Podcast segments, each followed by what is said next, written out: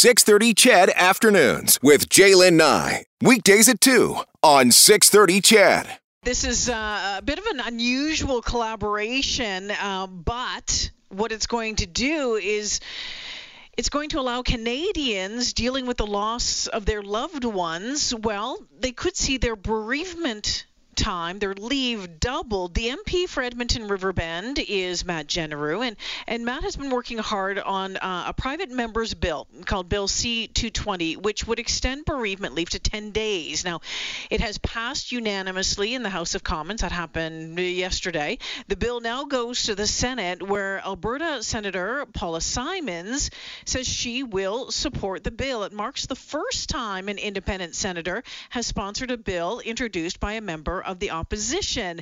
MP Jeneroux and Senator Simons join me this afternoon. Welcome to the show. Welcome back to the show, both of you. Hey, Jaylen, how are you? I am good. It's nice to hear your voice, Paula. Matt, are you there too? You betcha. Happy to join awesome. you, Jaylen. All right. You know what? I'm going to start with Matt this afternoon, and and yeah, I'm curious to know why there was this need for you to see this change. What is, you know, your backstory on why this was important to push as a private member's bill?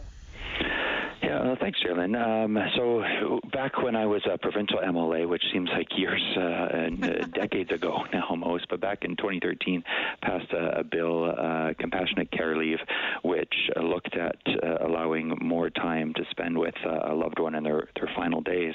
But at the time, recognized there was this this loophole, if you will, at the federal level that after somebody passes, that in, you really only have right now to 72 hours of, of paid leave to to do the funeral uh, uh, planning, the uh, taking care of expenses, and, and everything that comes with uh, the death of a loved one. So we began the process of looking through uh, and extending uh, compassionate care leave.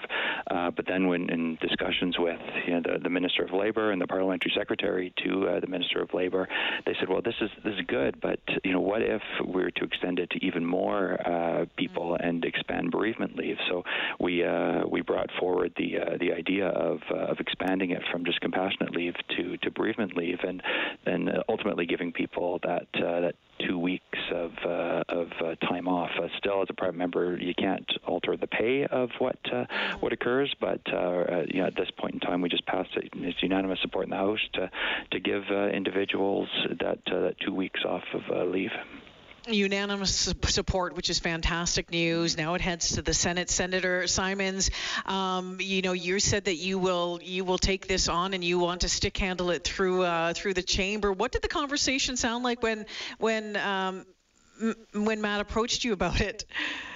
Well, I mean, I was really taken I don't want to say taken aback because that sounds like I was shocked, but I was really pleasantly surprised. Let's put it that way when Matt reached out to me because traditionally a bill like this would be sponsored by a conservative senator, and even in our reformed Senate, which has now 80% independent senators, there are still 20 conservative senators there. And it, I think most people might have expected that Matt would have gone to one of them. But he reached out to me, you know, I mean, we've known each other since he was at the Ledge an MLA and I was a journalist following him there. And, you know, we fly back and forth on the same planes from Edmonton to Ottawa. And so, you know, we have a relationship. Not, not that kind of a relationship, a, a political relationship. And, and so when he said to me, you know, uh, would I be interested in taking this on as a symbol in part of the nonpartisan nature of the bill, to reflect what had happened in the House of Commons. I was really excited to do that because it's really important for me, for Albertans to understand that I am an independent senator. I don't belong to any political party. And as our Senate becomes a less partisan, more independent chamber, I want to be the first to do this, but certainly not the last. So it shouldn't matter first... what group you belong to in the Senate. You should be able to sponsor bills you support and to act as the official critic of bills when you are critical of them. So the first one to do it, um, and so h- how's it done? Have you figured that out yet? well, no. My staff has been great. They've been working really hard with the clerk's office, with the chamber operations people, to figure out how this works. Because normally, mean, the rules in the Senate are still based on the old model, where it was liberals and conservatives. So in the old model, uh, the conservatives would have sponsored the bill, and the liberals would have acted as the critic. But I'm an independent senator, and so that doesn't work. So I will be the sponsor, and I have approached uh, Vern White, who's an independent senator but who caucuses with a different group. He's in the Canadian Senators group. He's the former chief of police at Ottawa, former longtime RCMP uh, detective. And so he is going to be the official critic of the bill, mm-hmm. but he'll be uh, a friendly critic. You know, I mean, he's, he's, he's not approaching this. I mean, we're not we're not oppositionally positioned in the Senate. So I will be a, an independent sponsor, and he will be an independent critic. Uh, Matt, I'm curious to know. I know you did a lot of work in, in getting a lot of support from all of the parties for this. I mean, it passed unanimously. Um, how, how difficult was that, or or not? Yeah, well, it, a, a, a common sense bill like uh, like bereavement leave it it makes it uh, a lot easier. You know, it's not uh, it's not a, a partisan uh, bill by by any stretch of the imagination, but it's you know going through uh, through passing a bill provincially knew that there was still an uphill climb. I'm I'm in the opposition in the House of Commons. Uh, it's a minority parliament. Uh, the, the, the the Senate I've never had to deal with before, so it's uh, all that all that uh, really to me meant so start start early and just just be relentless in terms of, of getting that uh, those supports. So we, we reached out to a significant stakeholder community, a lot of them that I'd worked with at the provincial level, and said, "Will you help me?" And they said, "You know, we don't get involved, that involved in, in partisan bills." And I said, "Well, really want to make this a, a non-partisan attempt. So will you help me?" And, and they kept saying, "Well, if, you, if maybe you should chat to the minister, maybe you should chat to the parliamentary secretary as well."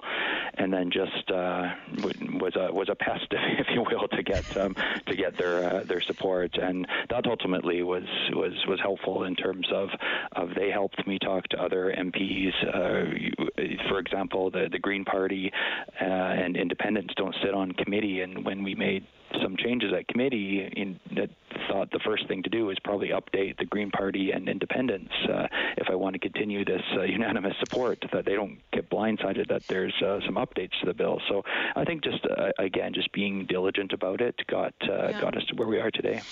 Uh, so, Matt, who exactly will this impact? I mean, the 10 days, um, w- employees of, you know, what businesses um, would be directly impacted by this? And I'm also wondering for those for those companies, for those business where these employees work, what is being done to make sure that they're not, uh, you know, hit with this hard, saying, okay, now I have to cover someone for for an extra five days. Yeah, no, that's that's really a, a key question, uh, Jalen, because you know that at the end of the day, this impacts people under the Canada Labor Code uh, first and foremost. So that's about 18,000 uh, employers and. Uh, pre-COVID was was around one one and a half million uh, employees. Um, what so that they'll be allowed to to take that additional uh, five days. Uh, so uh, right now they can take they can take one week. Uh, three of those days are paid. An additional five days, which are, are also unpaid. So ten days of, of unpaid leave, but it so so it doesn't impact the uh, the uh, employment insurance. so that's an important distinction. But the the the answer that I've always given to to any any employer that asks, and again this is more under under under trucking, airlines, postal workers, that the the instances of of when you have the, a loved one experience loss, it's it's important as an employer to to allow them to, to take that time. You know, it, it doesn't happen in our lives every day, but it does happen to everybody, and it's important as an employer to recognize the the support and, and allow them to do that. Not everybody wants to, to take it, as as Paula likes to, to point out a lot. Not everybody. Some people just want to go right back to work, and that's fine too. But this does allow that extra time if if they need it. Right, and to be clear, these are people who work in businesses that are regulated federally. So yes. banking, interprovincial transportation, telecommunications, broadcasting, so it would apply to people who work for Corus and Global. Uh, it would apply to people who work in, for First Nations. It, it's a it's a very eclectic sort of collection of employers, and it's an important first step. I mean, this is not going to affect every Canadian, but this is like a model. This is something we can look at and sort of field test with this group of employers, and then we can see if if provinces want to add this to their own provincial labor codes. Yeah, you know, it's, a, it's an interesting point. I can remember one of my very first jobs, and when my grandmother was passing away, and I didn't have a whole lot of time to take off, and my boss at the time actually asked me, like, "Are are you sure she's dying?" like before giving me any leave, like before I before he would approve. I'm like, "What do you what do you mean? Am I sure she's dying?" But that's what he asked me before it was given approval for me to, you know, leave Northern Ontario, truck down to Sus or down to Peterborough area for a couple of days. It was just kind of mind-boggling. And I think at, at, at, at that time in your lives, or if you're dealing with a situation like that, you don't want to have to deal with some of that crap. So uh, I, I'm looking well, forward to seeing how this follows through. And I, and I know um, from things you've said on social media that your own family is dealing with a bereavement. Your, your, your, your husband's mom. But you know, until you've gone through this, you don't realize how much really bitterly practical work there is to do. Yeah. It's not just about grieving and being sad. It's about having time to move all of your relatives' furniture out of their seniors' home, or put a lifetime worth of stuff into boxes, or you know, more tragically, if it's the death of a young parent, you have to arrange childcare. You have to put, you know, to put the family's life back together. And Absolutely. so to have a little extra time, not just to feel sad, but to do the the really practical labor that comes in the wake of a death is a huge boon to people. And frankly to employers, because you want someone on the job who is overwhelmed emotionally and practically in this way. Mm-hmm. No, great, great points, points, Paula. Um, my final question here for uh, the senator is: uh, How long would this expect to, to, to, to, go through the Senate? What are we looking at time-wise? That was, that was a deep sigh that I just gave there. a great it. question, though, Jalen. I'm, I'm curious too. the Senate is uh, suspended until the week after next, the 24th and 24th, 25th of May. We go back, and we are scheduled to rise June 23rd. Okay. And we have a very full dance card. So getting this to a vote by June 23rd is going to be a challenge. I'm up for a challenge. you but, always have you know, then, then we don't know. Is there going to be a fall election? I don't know if there's going to be a fall election. So maybe in September we'll come back and this bill will be waiting for me, and I will pick up the pick up the reins and get going again if the bill dies on the order paper, which is certainly not what I want to happen, you know, my goal is to get it as far as possible, to get the debate in the public domain as far as possible, so that if I can't complete my mission, uh, that next time we can do this faster. Okay. Um, Senator Paula Simons and uh, the MP for Edmonton Riverbend, Matt Jeneroux, joining me this afternoon. We're talking about about, about Bill C-220, uh, the bereavement bill. Uh, Paula, Matt, great to hear your voices again. Look forward to, to chatting with you in the future. Thank you for this. Thanks so much, Jalen. Appreciate it.